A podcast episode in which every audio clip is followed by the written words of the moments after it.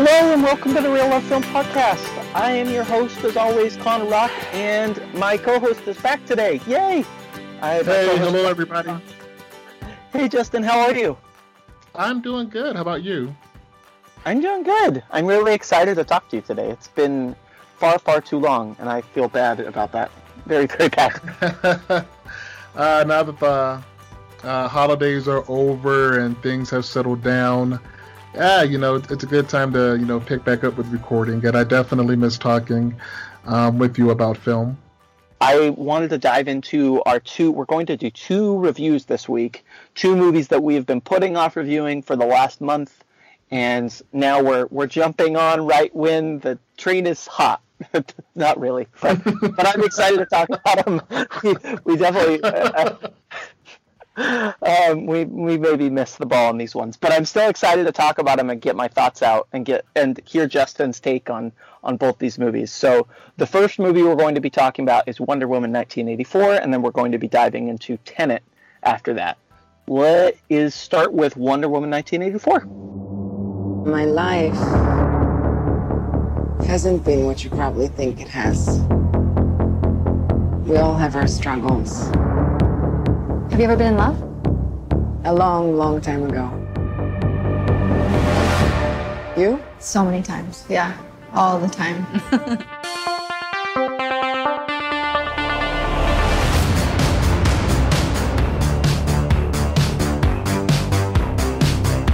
Welcome to the future. Life is good, but it can be better. And why shouldn't it be? All you need is to want it.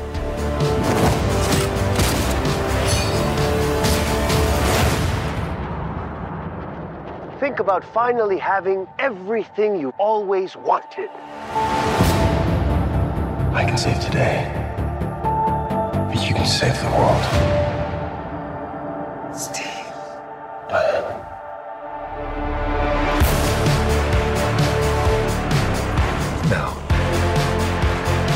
I take what I want in return. Everyone will see.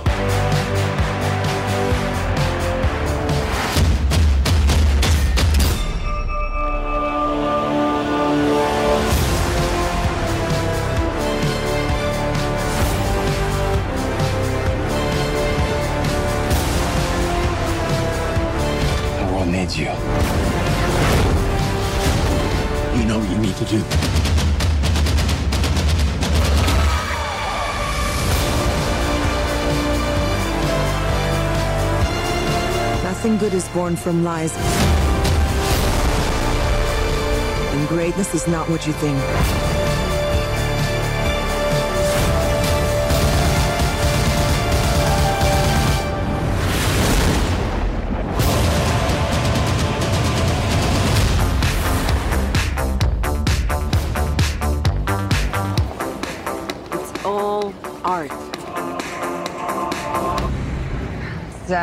That's just a trash can. It's just a trash can. Yeah, yeah. All right, so Wonder Woman 1984 came out just uh, like a, almost a month ago now in December, just on Christmas Day. And Wonder Woman 1984 is the sequel to the 2017 film Wonder Woman. And it basically is, I don't even know how to summarize Wonder Woman 1984. I don't even know. Like I, my thoughts have, have, have kind of washed away a little bit on this one. Um, the movie basically starts with a training montage of Wonder Woman when she is a girl, and I think honestly this is the movie at its peak. Um, it shows like what you would imagine like a Roman times like a gladiator kind of contest, but gladiator games, yeah, yeah, gladiator games, exactly. Um, you get to see you get to see um, Wonder Woman's like uh, her mom and her her I guess like her I don't even know like her role model. Um, so that was fun, and the the girl that plays young Wonder Woman is really really good, and um, I I just think there's a lot of spectacle in that scene, and it really caught my attention. The music, I think that's one thing that I can go back to with this movie is I loved the score. I think the score is really bombastic and it's Hans and, Zimmer. Yeah, it's great. Um, you know, there's there's a, a few things to kind of pick apart about it that I think I'll get into a little bit later that kind of hint at I think some of the problems I had with this movie. But but enough about that. Justin, what did you think of Wonder Woman 1984? You know, I know. Um, you know, watching the film, I, I, I didn't even watch the movie on HBO Max first. I did go watch it theatrically at a art house theater uh, while I was visiting my family back in North Carolina, and so that was my first exposure to the film. And so, even though I enjoyed watching the film on the big screen, um, when I really thought about it later, I was like, this was really not that great of a film. And I know the film had multiple release dates. In fact, the film was originally supposed to get released in the fall of 2019, but the studio pushed it back because it was going to end up competing with Frozen 2. And we all know that when Disney puts something on the calendar, you don't really want to really go before it or really uh, after it because yeah. you're more than likely two billion dollars. Yeah. So mm-hmm. or something close to it. Buried. Yeah. Exactly. And so the film ended up getting pushed to um, June of 2020, and of course we all know that the pandemic hit at um, you know the early um, months of 2020, and the it film ended up just times.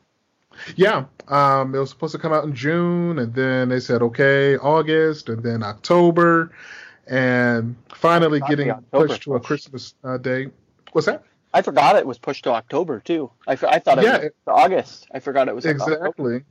And the thing is, theaters, um, depending on where you were at, they didn't really start to open until like beginning or towards the end of August. Some locations a little sooner, but the studios they just didn't know where to place this movie and it ended up landing on Christmas Day and then it became the, the story ended up becoming whether this film is going to stick its Christmas date or not and then at the beginning of December is when you hear that HBO has now decided to release its 2021 slate of films that were going to be theatrical releases and decided to have this strategy of releasing these films on HBO Max for 30 days and also simultaneously releasing these films theatrically wherever theaters are open. And yeah. so, um, in fact, I just saw an article this week about the streaming numbers or the, the minutes for Wonder Woman, and I think it was like 1.7 billion minutes or some, something like that. Yeah, it was like um, two, 2.7. It was like 2.7, yeah. Yeah. And and I'll be honest, you know, before the pandemic, this made me realize how much of a movie snob I was because I would always give films that were given a theatrical release much more attention than films that debut yeah. directly on streaming platforms. And so I think had I watched Wonder Woman at home first, uh, my opinion of it would be even more like, uh. Um, but you know, I watched it once theatrically, and I watched the film once on HBO Max, and my opinion hasn't changed much. Um, out of four stars, I give the movie two. It's fair. Um, Connor is right, definitely, when he, you know he brought up the beginning of the film. Um, that was the peak of the film itself, yeah. and after that, it just sort of just descended slowly but surely from there. Um, I want to talk about like a few things that like I liked about the movie, and you might agree with. Yeah, so let, us start with what we actually liked about the film. Yeah, we could go on and on about what we did not like about it. So there's certain things that I kind of like want to respond to because I feel like there's kind of a consensus with this film, and I I saw what was really interesting is when this movie came out, and not to get too much in the weeds, but when before this movie came out, it was sitting on Rotten Tomatoes at like a 90 plus percent it debuted with a high score. Yeah, so it it was looking really good, and I I was hearing nothing but good good word like good word of mouth, and it's it is so interesting because when the movie came out on Christmas Day, that soured and that soured really fast. Like it the started score like tanking, plummeted. Yep. And I, I've not seen that with a film before. And it, it's really interesting because it makes you wonder if HBO was selectively just releasing the reviews that, that looked good for the film and they I don't know. It, it, was an interesting kind of sight to see. And I just remember, just like a personal anecdote, I remember I could tell that a lot of people watch this movie because like on my social medias, like everyone was talking about it, and they most people were were pretty harsh about the film. Yeah, on my feed, oh, they they dog the shit out of it. And I would say I probably like the movie more than most. Um, there's some things I'll tell you when I first saw the movie, I I enjoyed it, and I think I enjoyed it a lot more than my husband, who, who I think kind of hated it. Um, but, you know, who, who knows? He'd have to tell you himself. But but I think you know what I think I really did like about the movie. So the movie starts off with that training sequence, and then it cuts to Wonder Woman in the present day, and she's at a mall, and it's very 80s, very Stranger Things, and it it throttles up the cheese and i think it actually works in a lot of respects. I think it's fun. I think there's something about it that i think after having so many superhero films that are so dour and so hyper serious and and just take themselves a little too seriously i think it was nice to have something light and so so that in in one respect I, I really enjoyed about it and the, the the score is really bombastic to fit kind of this this over the top kind of action and and kind of story.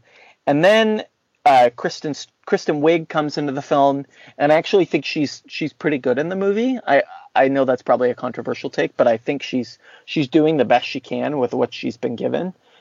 And she's basically playing Edward Nygma from Batman. That was the first, no joke. That was exactly what I was thinking. Was her character introduction was very much just like that of Jim Carrey's Riddler in Batman Forever. Yeah, the movie itself really feels like a throwback to like those '90s Joel Schumacher. Uh, yes. Like that same level of cheese, that same level of. I would say that the one thing that this movie has that those movies don't is the movie is attempting to have something to say, and I think where the first Wonder Woman succeeds, this movie fails. In that I think it just gets muddled in its in its kind of takeaway. I think I think it, it like I like the idea of what it has to say, but I, the delivery it leaves something to be desired for me. I, I thought that the '80s setting um, was definitely appropriate for the underlying theme of the film. Uh, the '80s and excess and everything in the 80s was bigger and shinier and the whole mantra of more more more yeah. I, I definitely remember you know the 80s um, and infomercials and get rich quick schemes and, and things like that. So I thought the setting was perfect. And I remember the first trailer for it. I think it came out at the end of 2019, and you have this, you know, really awesome uh, remix of um, New Order's Blue Monday.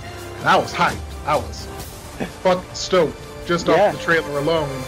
And then, you know, to watch the film play out over its pretty long 151 minutes. Oh, it's a um, super and, so long movie. Yeah, it, it, it, you you definitely feel it at times. Yeah. Um, and needless, I don't think it needs. It could be half that length. Like I, I think you could cut out a lot of you fat. could cut like 30 minutes out of that film, and yeah, uh, yeah, I thought you know Gal Gadot was sort of phoning it in at times. Um, Pedro Pascal, um, you know, and Kristen Wiig, like you said, they were doing the best. I honestly think they're the two best have. parts about the movie, and I think they like, are definitely. Pedro Pascal is going for it, and he's turned up to eleven, and he is I, hamming it up. And I think he's having a ball. Like that's what it looks like to me, and I, I think he's probably the best part about the movie. And I, I would say that Chris Pine is also really good in the movie, as always. I think his chemistry with like, Gal Gadot is great. So I, at times he sort of looked like, why the hell am I even in this movie? Yeah, that's true. yeah, no, that look. I mean, I'll be honest. My favorite let's thing let's just get into full spoilers. By the way, with this movie, um, point, hopefully yeah, everyone's seen it already. But you know, we can talk about. So as I was kind of talking about things I like before I get into, I I, I kind of diverged from that real quick. Um, so the movie starts off with that scene, and then it devolves into you know Barbara and Wonder Woman meeting, and um, it's you know there's there's some chemistry between them, and it's kind of cute and charming.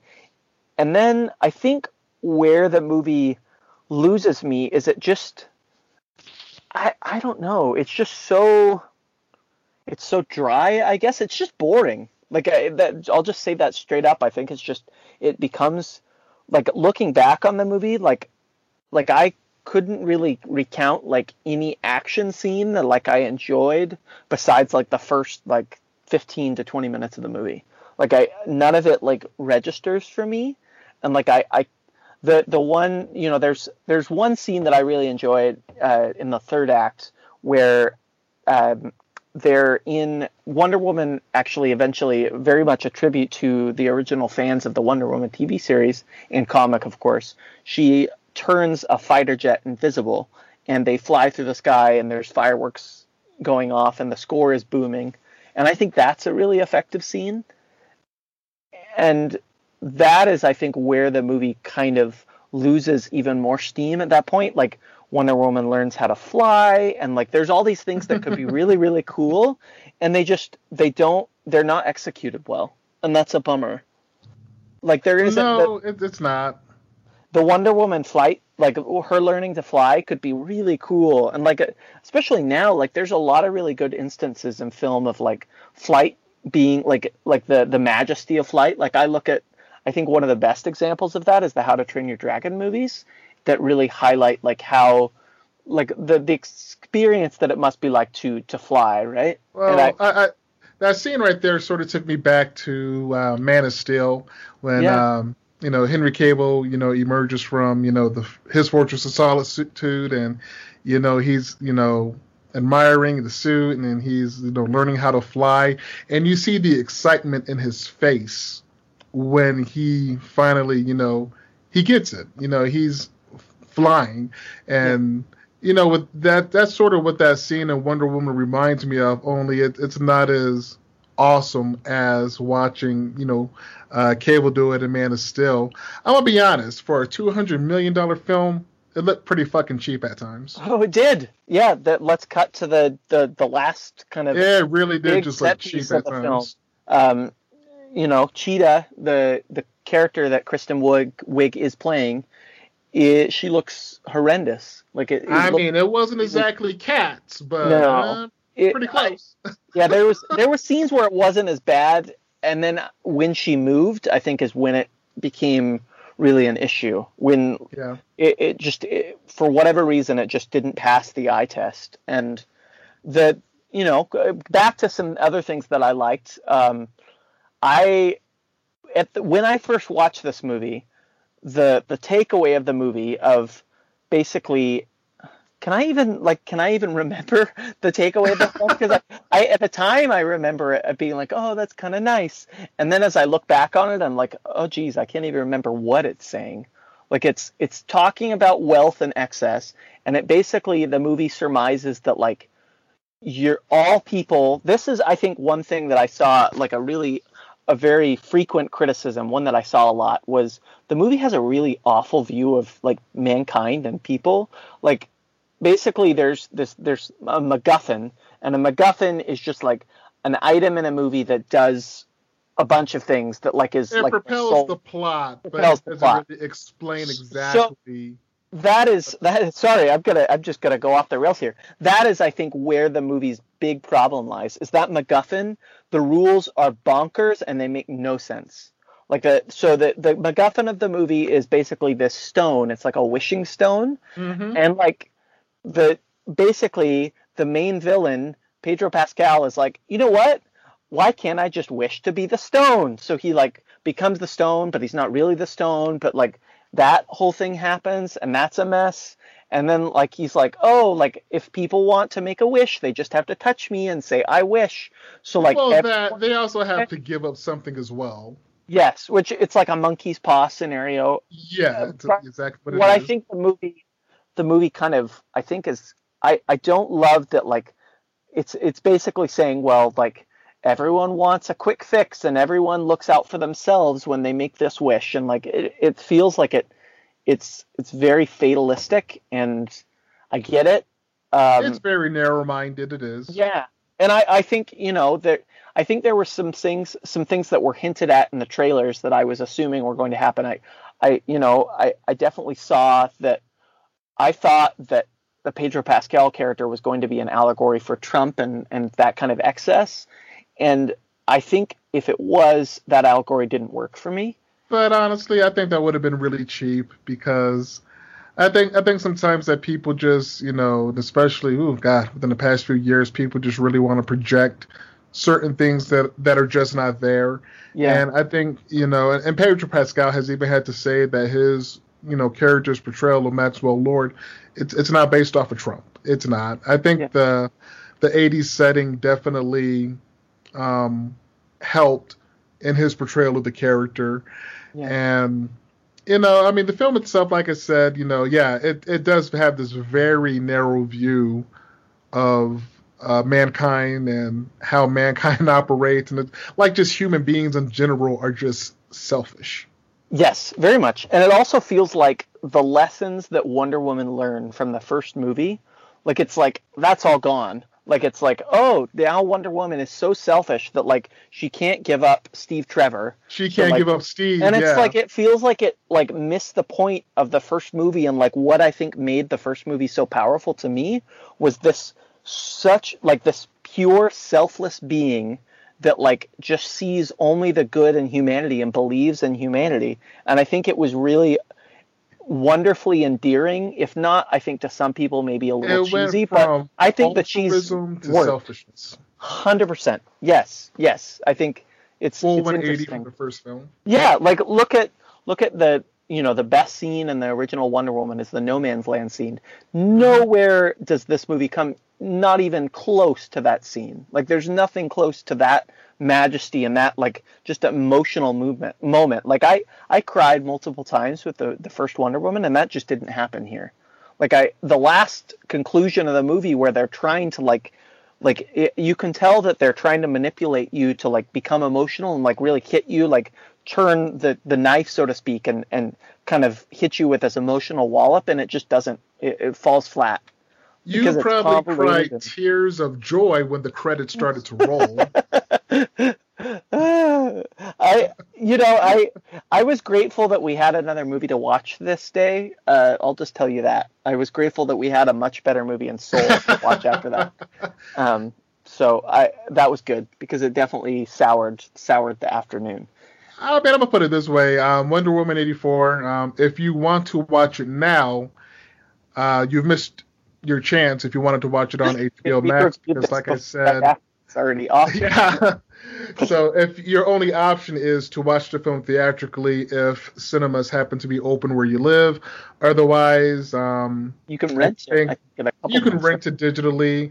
I know the the physical copy comes out in March, which I will definitely pick up to add to the collection, and I'm actually excited to watch the film in 3D. Uh, I've been missing 3D films, um, you know, since cinemas um, have uh, closed down, but.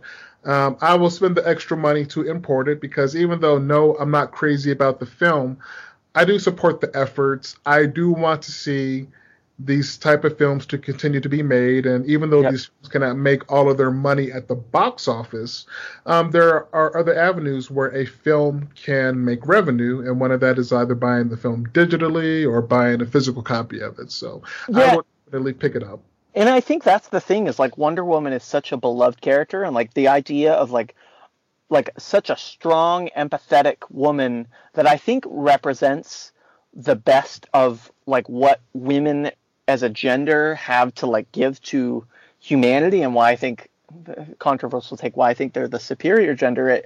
And I think Wonder Woman reflects that really well of like this this just goodness this inherent goodness. And I, I this movie just doesn't doesn't do that for me. I think the one moment that I think a lot of people probably enjoyed is the kind of the cut scene or the uh, post credit scene with the, uh, lynda carter yeah. Um, so she shows up as a character that's mentioned in the movie, and it just makes me wonder if, because there's going to be a third movie, there, it's it's all but guaranteed. It just I hope that Patty Jenkins can wrap this up in an, an emotionally satisfactory way, and uh, I hope that. I, I just hope that maybe she brings in another writer to like help her. I or maybe this movie was just like there's so much meddling with the studio that I don't I don't know what happened, but you know also well I think trying a to find its place in the correction- DC extended universe. I think, yeah, because if you look at films post Justice League. Yeah, this movie came out just post. Yeah, it's She was post already Justice writing League. it. She was Mhm. right before Justice League came out, and then Justice League, Justice League came out, and then the studio was like, "Oh man, that didn't work. We need to quickly course correct." I'm gonna you know. tell you, man. Warner Brothers, Geoff Johns, Walter Hamada. I don't know what the fuck these people are doing, but there's no clear direction because um, Aquaman and Aquaman cheesy as hell, but I loved it. Yeah, Uh, Shazam loved it, and then Wonder Woman '84, and I'm like, I don't even know where this film's place in the DC cinematic universe even stands. yeah. Look, you could have done. Look at Aquaman and the way that it is. It's like a Saturday morning, like like a serial, like a like a. I almost imagine it like a cartoon, like a Saturday morning cartoon in the best ways. Wonder Woman could have totally pulled that off and been just as Easily. easy and, and fun. Easily. You know, and it didn't. But you know, there's there's some light at the end of the tunnel. I I think last year the best DC movie was Birds of Prey. I really enjoyed Birds of Prey. I thought it's it's a really fun movie. It's a really like well It wasn't shot. really hard. I did enjoy Birds of Prey. Yeah, Um, I not think that, that- it was great, but it was a much more enjoyable ride than Wonder Woman. yeah, and I think that I think um Harley Quinn is is a, I'm forgetting the actress's name. Justin Uh, Margot Robbie. Margot Robbie is great, and I think that's I think Margot Robbie and Ewan McGregor are both really good in that movie. So I think they kind of rise the movie a little bit above its. Yeah, they, they do. Um, I And I'm- that casting. I think Suicide Squad from the uh, kind of everything oh yeah, the Suicide seems Squad. Yeah, coming out about it. I'm excited. I think James Gunn has proved himself to be a great director, and he's also someone that really all of his movies are really fun. At least the the last two, the Guardians of the Galaxy movies are, are super fun. It'll be interesting to see if this movie is more like some of the films that I don't love of his filmography, like Super. I don't know if you've ever seen Super, Super. or I've Super yeah. or uh, Slither. Yeah, to me, Super ended up feeling a little bit gross. Like I feel icky after watching it, and that isn't a thing that happens to me often. and Before- even though he didn't direct it, but uh, Brightburn, he Oh yeah, produced. Brightburn. I did not watch Brightburn. I know some of my some Woo. people in my life really That's a enjoyed it. rough movie. It's a Yeah. rough movie. Yeah, so it'll be interesting to see what happens. So in the end, I would probably give. I'm probably with Justin. I I would probably give Wonder Woman 1984 a two and a half out of out of five. Um, so You don't- that's you don't Wonder. even get a half from me. It's just straight up two. so that's Wonder Woman 1984. Don't don't you don't need to watch it. And the next movie that we wanted to talk about is Tenet. We all believe we've run into the burning building. But until we feel that heat, we can never know.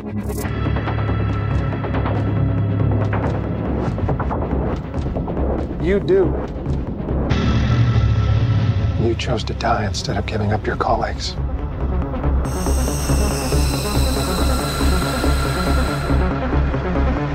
That test you passed?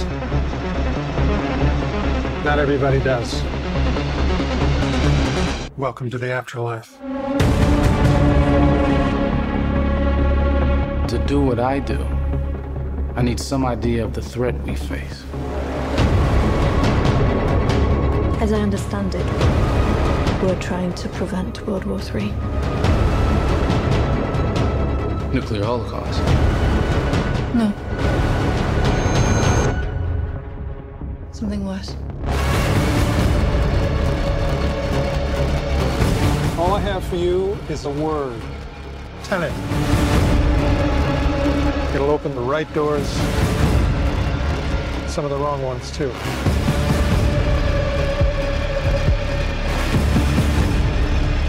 Start looking at the world in a new way.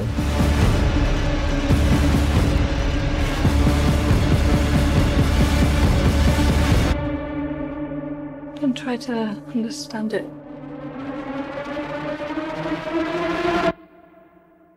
Feel it.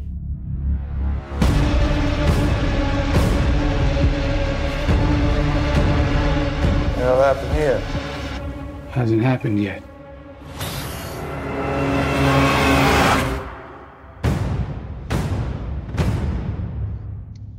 I love Tenet.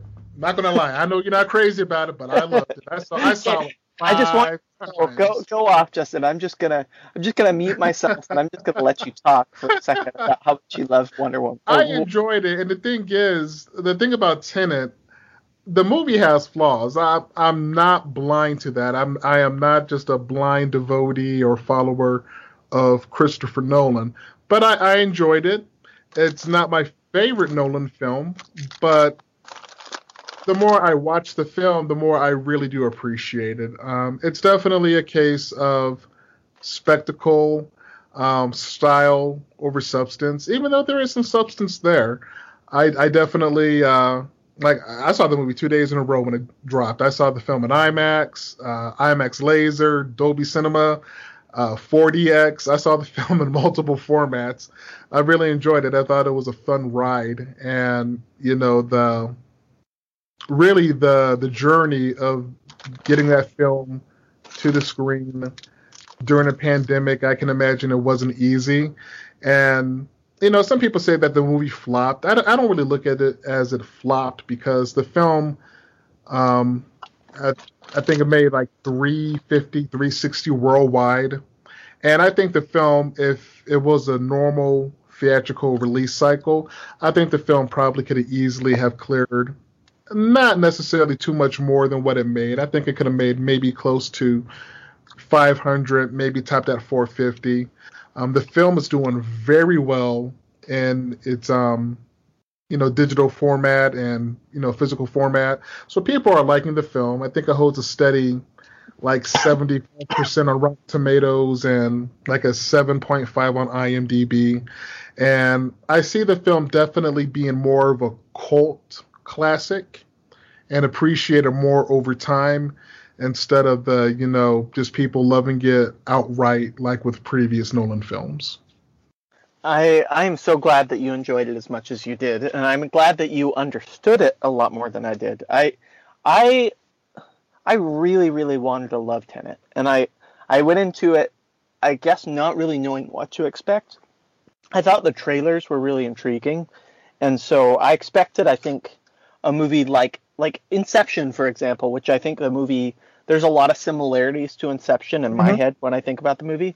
I, I adore Inception. I think it's one of my probably top 50 favorite films. And so I was I had a really high bar and I think I went into this movie expecting the greatness of Inception for me and it fell flat. Like it just the movie is incoherent at best. It's tonally just absolute mess and and it has the movie has no heart like no it's soulless. It's it's basically everything that has been wrong with Christopher Nolan amplified to 11. It's like I the the movie like it, I, I I guess full spoilers for this film. Not that I could explain it in a It's been out long enough way. to where I think enough people have seen it, so we, we can definitely dive Yeah. Um, so the movie starts off with a scene where it, basically it's it, you it, like a lot of films. Like I think about like almost like a Pulp Fiction or something, where the the beginning of the movie, you could say that I- it's not the end of the movie, but like I guess the it movie is jumping to the you right in that the middle of the, the action with no context. Yes. No, and it, and it basically never it, it explains what's happening in the clunkiest way possible, in the Nolianist Christopher Nolan And the loudest way possible. Yes. Um, so and John David Washington, who I I adored in in uh, forgive me, Justin, I'm having a complete brain Uh, Black Black Klansman. Klansman. I thought he was fantastic. I thought he I I think was he nominated for an Oscar? If he wasn't, he should have been. He was great. it was no. Was great in Black Klansman. I thought it was a big coming out party for him, and I totally understand why he got this big role. And I was really excited to see him. I think he's he's a nothing burger. Like there's not much going on, and I don't think it's his fault. I think the way his character's written, he doesn't even have a name, guys. He, his, his name in the movie is protagonist. Like, Literally, in the credits, so- the that- protagonist. if that isn't represented, like if that doesn't represent What? That's Christopher hot. Nolan. I love it. it's just so stupid. It's so dumb. I'm sorry. It's just terrible. And it just like never like justifies that. That's like the last like the conclusion of the movie. It's like, well, maybe you were the protagonist all along. And it's like, oh, oh, gee. oh. Yeah, and, you know, and, and this is, and I, and I love the fact that Connor and I, and when I say clash, uh, I mean it just simply we just don't agree. That's why I'm excited on- watch on- movie on the film. That, that's all. That there, and there's nothing wrong with disagreements about that. Uh, You know, that that's what made Siskel and Ebert so great. It was funny to see them spar verbally about why, you know, and it seemed like Ebert seemed to like films, certain films more than um, Siskel did. Because Yeah. Siskel, he, he came out with the claws like, I hate this shit. I'll let you know why. Yeah, you know Yeah. for sure. And it's interesting. I, I loved Siskel and Ebert. That was that was what made me want to review Yeah. movies. Watching So, oh yeah, it, it was the dynamic, and for me, the thing about Tenet, it's like I said earlier, there's definitely more style there than substance. I'm gonna put it this way: look, I don't know when the hell No Time to Die will come out. I hope it comes out before I die, but. in, in the meantime, this is going to be the closest we get to a new James Bond movie for a while. And the thing about um, Nolan, I know Nolan wanted to direct a James Bond film, but he just felt maybe it's not the you know right time. And the first time I thought that he would be a great addition to the James Bond you know um, universe is because of Inception. Because to me, Inception is very Bond-like in so many ways, and certain scenes in that movie, the score. Uh, the ski sequence um, reminded me so much of On Her Majesty's Secret Service, yes, wardrobe, and everything. It just so Joseph much like Gordon-Levitt feels like a Bond. Like he feels Yeah. like James Bond. I. It's interesting because I. so DiCaprio's character. Yes, very much. I think that the, it's interesting. I think that problem where the main character is kind of a cipher begins in a movie like that, but it works for me. Like like Leonardo DiCaprio's character, like he every every Christopher Nolan movie now seems to be about like a dad that's regretting not being there with his kids. It seems Oh, like yeah, that's kind of like is, the, yeah. the thing that they're all going for. Interstellar, Inception, Mhm. uh, even um, I'm trying to Even think. the, the there's Prestige. Yes, yes, very much. And I love The Prestige. Let me tell you, that's my favorite Nolan film. And um, so to to kind of get back to kind of my problem. So the movie starts out and the movie like it, it, it- the movie even tells you it's like, hey, like it, one of the characters I think even says outright like like it's not worth explaining this plot to you. Like like don't don't stop thinking. Like just just enjoy it. Just, just feel it. Just go with it. Yes, and it's like, uh, no, that's that's a problem with the, your script. I think, I think it's it's it's a hard thing because I don't know how you make this movie coherent. Like the idea of it is so bold, and like I'll, I'll give the movie this. Like it's it's such a like a, a huge concept. Like the idea that like and I yeah, I couldn't even quite fathom like how to explain it to you of like like some people are reversed and some people aren't. And then but then what also happens is like for some reason when I start to think about it too much, it actually becomes really silly.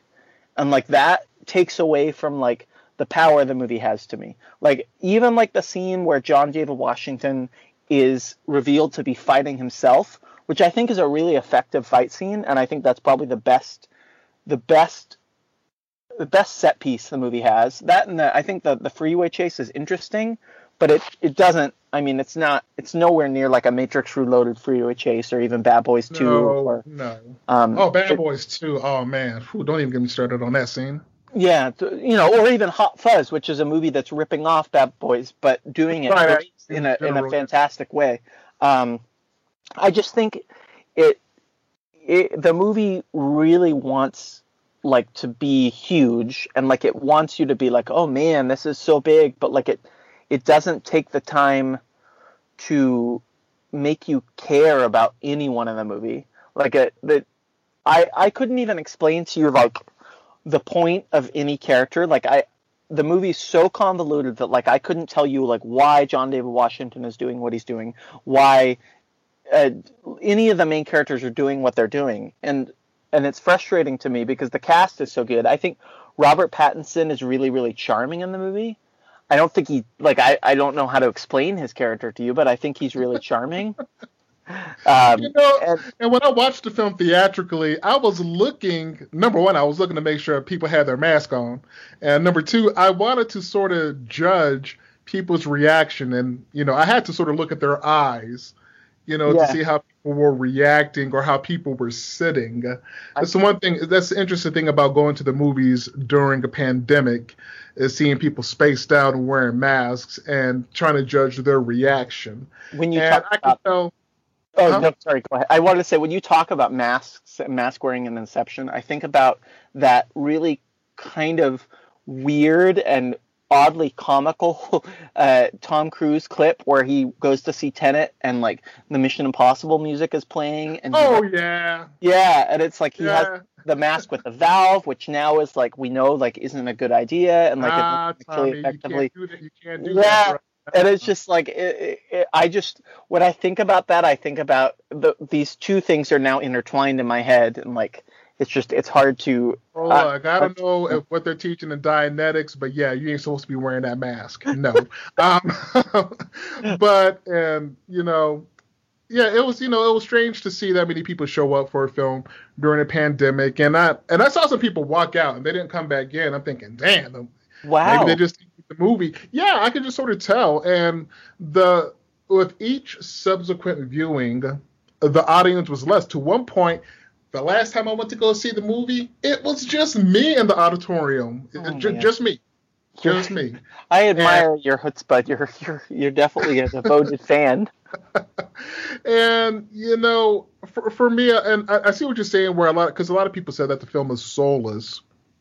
There are shades of emotion in the film. And I'm not going to lie, especially when you really think about Robert Pattinson's character's fate. It's really sad. And, and, and certain in certain aspects and also admirable. Could I cut you off though? Like it's sad, but like where does the movie take the time to like even show that like like it's like oh like here's what he did but like like they don't they don't linger it's, on that. They don't like they don't actually give that they don't weight. really linger on anything because a, a lot of it's just drawn out throughout the film. But you know you can tell that once robert pattinson's character uh, neil really starts to reveal that he knows more than what he's letting on to the protagonist you know mm-hmm. then it's, it's starting to sort of click a little bit. Even at the very beginning, when Neil introduces himself to the protagonist, uh, before they go, you know. Uh, I'm bungee, sorry. Every time you say the protagonist, yeah. I'm just like. It's funny because of the characters. It's hot, Connor. It's hot. I don't care what you say. It's hot. It's so That's terrible. Badass. I'm gonna name my kid protagonist. Protagonist. Oh, protagonist. I, I, oh what I'm saying. oh. It's different in, in a way, and so you can just definitely tell that just through dialogue that there's a connection there and even though you know the, the, and the thing is that the characters or the actors when they read the script to the film, they weren't given the entire script up front. They were, trust me, they were just as confused making the film than we were watching it. What would the script even look like if they were given the movie? Would they like if they were given the full script? Would they understand it anymore? Because I would say I no. Michael Caine said, "Look, I showed up." I was given a script to read. Don't ask me what I did. I know I'm in the movie. That's it. I haven't even. I don't even remember Michael Caine's role in the movie. Link you this one. uh, oh man. Uh, I mean, I like the cast. I, I will say that I, I like like I as as actors, whether I liked them in this movie or not, I really like I liked all of them in it. Um, I'm thinking of the the main. I, I like Kenneth Branagh was like for me like sort of like the Link Week in the film. His his character. Yeah. And, and he was hamming it up. Um, I could definitely tell you that because of how the film was mixed sound wise. I really couldn't understand a damn word he was saying most of the time. What is that with Christopher Nolan? Why why are his sound mixes so bad? I don't understand. Like what? It's loud. Because Interstellar was the same way. Like no one does no one tell him like it, this. This is what I think is like getting to my like big thing, like my big takeaway from this movie is it reminds me of M Night Shyamalan and like what I think undid him and now it seems like he's picking up the pieces a little bit, but like no one told M Night Shyamalan no, and it, it built and built and built, and that problem got worse and worse and worse until we got Avatar: The Last Airbender, and like that movie is like, somebody should have told him the village. Horrendous, yeah. I and I kind of like the village. I know that's a hot take, but I kind of enjoy parts of the village. I, I don't think that was the beginning of the. I think Lady in the Water was Lady probably the water bad. Um, and some people even don't like Signs, so that could even be something. I, I've heard some people don't like that movie, but I think that you know, as a director, M Night Shyamalan had honestly like two of like his like first three movies were some of the best, like the best like three movie start of any director. Like he was getting compared to Steven oh, Spielberg. man, they were calling him the next Spielberg and yada yada yada, and then it's a phenomenal. When the Village came out, people were like, "Nah, he's not the next Spielberg." And then Lady in the dr- Water dropped, and he was like, "He's really not the next Spielberg." then, then I don't know. the trees were talking to us, and the trees were out to get us.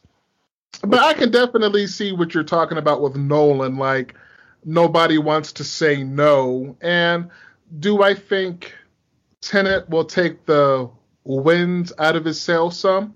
Sure, absolutely. And yeah. uh, you know he's beefing right now with Warner Brothers because of this whole um, hybrid release strategy and in I terms that's of this also something. Yeah. I'll tell you, like I'm glad I'm I'm really grateful you went to the movies and I'm I know you were safe, as safe as you can be. But like I still am not really enthused and happy with the fact that he released it in theaters. Like I I don't I feel like that was irresponsible. He now was so adamant to push it out there theatrically, where you know what, I would have been fine waiting. I really would have. Like you just you start to wonder like what would have happened if like we wouldn't have done that. Like you know like after that then the UK got bad again and like I you know I can't hindsight is 2020 but like I can't it just that that also is kind of uh, irritant for me. But what's interesting is like I see a lot of people that are like, you know, there's a lot of problems with the movie, but it's it like the spectacle works for me, and like Right. whatever reason, like it just doesn't for me. Like I I had we've we it's been a month since we watched this movie, and and Justin has watched it a few times, and like I I knew I should I, I need to rewatch this movie, but I couldn't I couldn't do it. Like I couldn't sit down to watch it again. I had no you should somehow figure out a way to have a get watch party while you know you're you're you're in Palm Springs, I'm in Aurora, and we Yeah. can have a watch party and just watch it and commentate while watching it. Oh yes, that'll that would be a fun. I mean, I don't mean to drag you back in because yeah. I know Oh. That that's Yeah, pain two and a half hours for you. you know? I mean, I'm trying to be a good friend and look out for you, but if you feel bold enough, then brother, I'm with you on it. oh no, I don't even know what movie to punish you with if we're going to do that to me. You know what? That's okay, man. I'll sit. I'll sit through Wonder Woman 1984 again. You know, I'm just saying. If, if that needs to be my penance, I, I know what it is. Um, you didn't love the Last Jedi. I love the Last Jedi. You could sit through the Last Jedi, and we can talk about that movie, and then I'll have you'll have me sit through Tenet. You know, I could do that. I actually like Last Jedi. I, wasn't crazy about it as you were. Yeah. I can see the Last Jedi. Now, if you're telling me I got to sit through Rise of Skywalker again, I'm going to need to prepare myself. I actually kind of like Life as a Skywalker. it's a stupid, stupid movie in a lot of ways. I I enjoy it. I think. And the funny thing about Rise of Skywalker is that the first six minutes of Tenet, that's where I saw the prologue for that film was during the Rise of Skywalker in IMAX. Oh man, I didn't see Rise of Skywalker in IMAX, so I missed that completely. That would have been really cool though. And uh, Yeah, because Nolan has this thing of, um, he did it. He started doing it with uh, the Dark Knight Rises. Um, the Knight, first six actually. minutes of the film would play in uh, play before Mission Impossible Ghost Protocol, it was the Dark Knight. and it was the um the bank the bank heist was the first time that they did it for the Dark Knight. Well, yes. In fact, they did it. Yeah, because they did it before I Am Legend. You're right. Yep. Absolutely right. And he did it with The Dark Knight Rises. I don't remember him doing something for. And well, no, because Inception He didn't do anything was for filmed Inception in or IMAX. Interstellar. Or Interstellar, but he did it again for uh, Dunkirk as well. You know, showing a little snippet of that.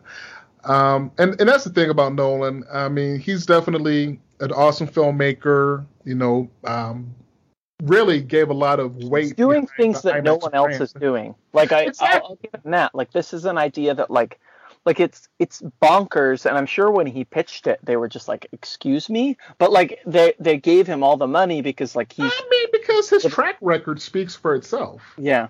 And I, I, I guarantee that if the, if this movie came out in theaters without a pandemic, it would have made tons of money. Like I, I don't. I, I think it would have topped about a, easily a, a cool 450, maybe 500 million. yeah, I think It it. wouldn't have made a billion dollars. Yeah. Oh, you're saying in worldwide? Worldwide, it wouldn't have made a billion dollars. I think think here in the so? states, I I, think- I think here in the I think it states, still, somehow still would have. But I think it would have topped at about like it. 250.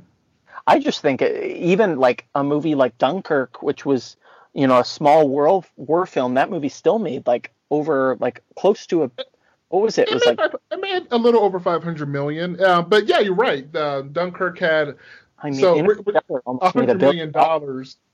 You know, we're talking about a hundred million dollars like it's a low budget movie, but for Christopher Nolan, c- considering his past films he's made, which have easily topped two hundred million dollar budgets, yeah, Yeah. Dunkirk, for as epic as that film was, was scaled in terms of production It's, and it's still turned a profit. oh totally no it's it's interesting. I'm looking in my my uh, inside uh, a little uh, peek behind the curtain. I record this podcast in our closet, um, in our, our clothing closet in our bedroom. and the, in the closet, I have a popcorn bucket of Black Widow. And I'm just thinking, like, what is the alternate universe where we've seen all these movies and we saw them all in theaters? Like, what would be the top film of that of that summer? Like, I, I wonder. wow. If everything came out on time like it should have yesterday, my pick for top film probably probably would have possibly been Black Widow. You might be uh, right. People are chomping at the bit for phase four of the Marvel Cinematic Universe. I think I'm excited. I I really want to Oh, dive yeah. into WandaVision with you at some point when you actually c- commit to watching it because I think I think it's Well, the I'm, most. I'm on the fourth episode. Oh yeah, I think honestly it's the most bold thing that Marvel's done, and I think as it goes on, this fourth episode in particular, I think like there, it's I think has the potential to draw in a lot of people that weren't watching Marvel, and like I think the Mandalorian is doing for a lot of people, I think it's reinventing Marvel, and and I think bringing in people that that weren't maybe brought into like the Mandalorian is huge, and I think Well- WandaVision is doing pretty well for itself also. So. I think Marvel and Star Wars knew that if they were going to survive, that they definitely had to reinvent themselves Yeah. after their big cinematic events. And so, you know, coming, yeah, like I said, Mandalorian has definitely um, given a new life to the Star Wars franchise. And WandaVision is doing the same for the Marvel Cinematic Universe. And I'm looking very much forward to Falcon and the Winter Soldier in March. And I I hope Black Widow can still come out I hope and commit to its. But if not, you know what? I'm gonna tell people. Like I said, I, I've gone to the movies during this time, and I can tell you this: I definitely feel safer going to the multiplex than I do going to um, pick up groceries, because the theaters have definitely stepped up their safety protocols by, you know, making sure people are socially distanced, uh, stepping up the sanitizing and you know just making sure that there's not big crowds congregating um, at the multiplex. And so i'll put it this way. People should do um, what they feel safe doing um, i'm not encouraging people to go out in big numbers to the movies or saying you must watch this in the cinema Yeah. because regardless of where you go I still take those precautions. I, I'm a COVID survivor. I was one of the earliest cases in Colorado. And you know, after recovery and stuff like that, I definitely made sure that I'm always taking those precautions. And when I go to the movies, I definitely wear my mask, um, making sure that you know the only time that it's just you know when I'm having popcorn, um, making sure that I'm sitting apart from people. Even if I'm getting an assigned seat, once the movie starts, if nobody else comes in, mm-hmm. I actually move further away from people if I feel people are moving close to me. And I've been able to watch the sanitation process many times when you know the ushers come in and use the new you know um, sanitizing equipment to really sanitize seats where people sat. So if you feel comfortable, go. If not, that's perfectly okay. And even though a lot of people have a problem, you know, actors in particular, yeah. who were relying on box office profits for whatever deal they had in place. Um, Warner Brothers' move, as controversial as it is, they're giving people the chance to watch these films at home. Um, you know, for at least 30 days, and then wherever theaters are open, you know, the film will run its course there before it comes, you know, back to the home environment, whether via uh, video on demand or physical copies. Mm-hmm. Um, we'll we'll get back to a, a, world when multiplexes can be crowded again, but oh, until sure. then, you do what you got to do, and I encourage everybody to be safe. Absolutely. Yeah, I I think that's a great place to to kind of wrap it up, I, I, I also wanted to say so with with the movie with Tenet, what would you rate it? Because I feel like it was one of your favorite movies that you saw last year. It was. I, know, I, I would give it a solid three out of four. Okay, that's not as high as I was actually expecting. Yeah, and I, like I said, I, I can admit that the film has faults, uh, yeah. but I definitely, I will say it's a good movie. Um, mm-hmm. It's not, it's definitely not going to be everybody's cup of tea, and, and that's okay. I would say I'd probably give this movie a like a two, maybe a two. I'm I'm hesitant to even do that. but, but just just yeah. give it a one Connor and call it a day. Give it a one. Yeah, I was thinking like a, like a rating review. I would definitely probably give it a D. Okay. Yeah. So I mean, look in school, if you got a D, that means you passed. yeah. I mean, you know, it's something. I, I don't know. It, it's so weird how some movies just like, for whatever reason, they just don't work for you. And you see all the people. That's, I think, what's been really interesting for me about this movie is I've seen all these people around me, all these critics that I really respect, that are like, yeah, the movie's a mess and all these things, but like we really enjoyed it. And then like I'm like, okay, the movie's a mess, and there's no and for me. Like it's just like, you know. So sound like my fourth grade teacher. No. Yeah. You don't even get it. You don't even get an F plus. It's just an F. Fuck. You're getting that.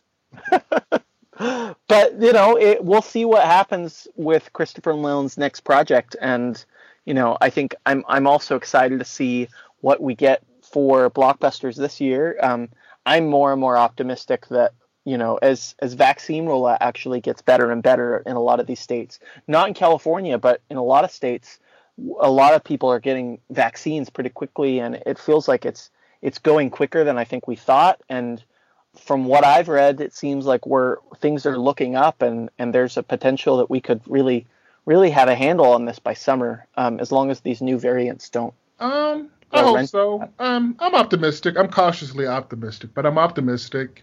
Yeah. Um, and like I said, people, you know, like you know, um, like I said, you know, I know people are like, I'm over it. Trust yeah. you may be over it, but it's not over. But there is a light at the end of the tunnel. Yep. And I do believe at some point this year, um, we'll definitely be able to walk outside without a mask. Uh, but we just need to hold tight a little longer. I, I can't I can't put a deadline or a timeline on it, but I'm definitely confident. Wear um, a mask just like the yeah. protagonist. There, there you go. Wear a mask when you're inverted. We're we're all inverted right now, so we're gonna there, there the inversion, and then we'll be good. there you go. all right, guys. Be safe. Well, thank you so much, guys, for listening, and and thank you so much for all your support. Um, I also wanted to take this time because I didn't do it in the beginning of the show to thank all of uh, my Patreon supporters on my personal Patreon page. And in particular, I wanted to shout out all the patrons that support me at the highest tier uh, Doug Shoemaker and Jordan Rock. Thank you all so, so much. I appreciate it. And also, thank you so much for all the people that have taken the time to review our show on iTunes. or wherever you can review it. If you guys could take the time, if you're listening to this, go and just leave a five star review and just like a quick sentence review. The more reviews that we get, the the more that will appear like in the search algorithm, so to speak. It's the be- the quickest way for us to actually grow this podcast. So that would mean a lot to us. And um, yeah, I hope you guys are all doing well and wishing you guys the best. And uh, Justin, do you have anything else to say before we go? Uh, I have nothing else to add other than uh, thanks for tuning in, and we'll uh, see you next time. See you next time. Bye, guys.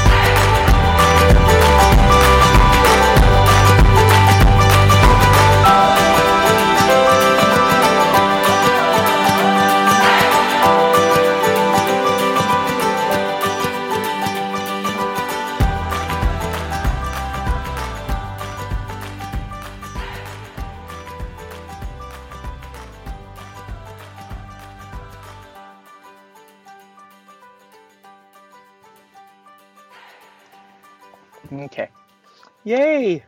It's done. That was fun. That was fun. I didn't expect myself to get so animated about a movie that I saw a month ago. You know, uh, you know, but I think we were playing off each other really well too. Dude, I hate. I, I, I don't. It's. I'm hesitant to say, but I almost hate Tenet. now that I'm talking about it, I'm like, oh boy. If you hate it, let that hate out.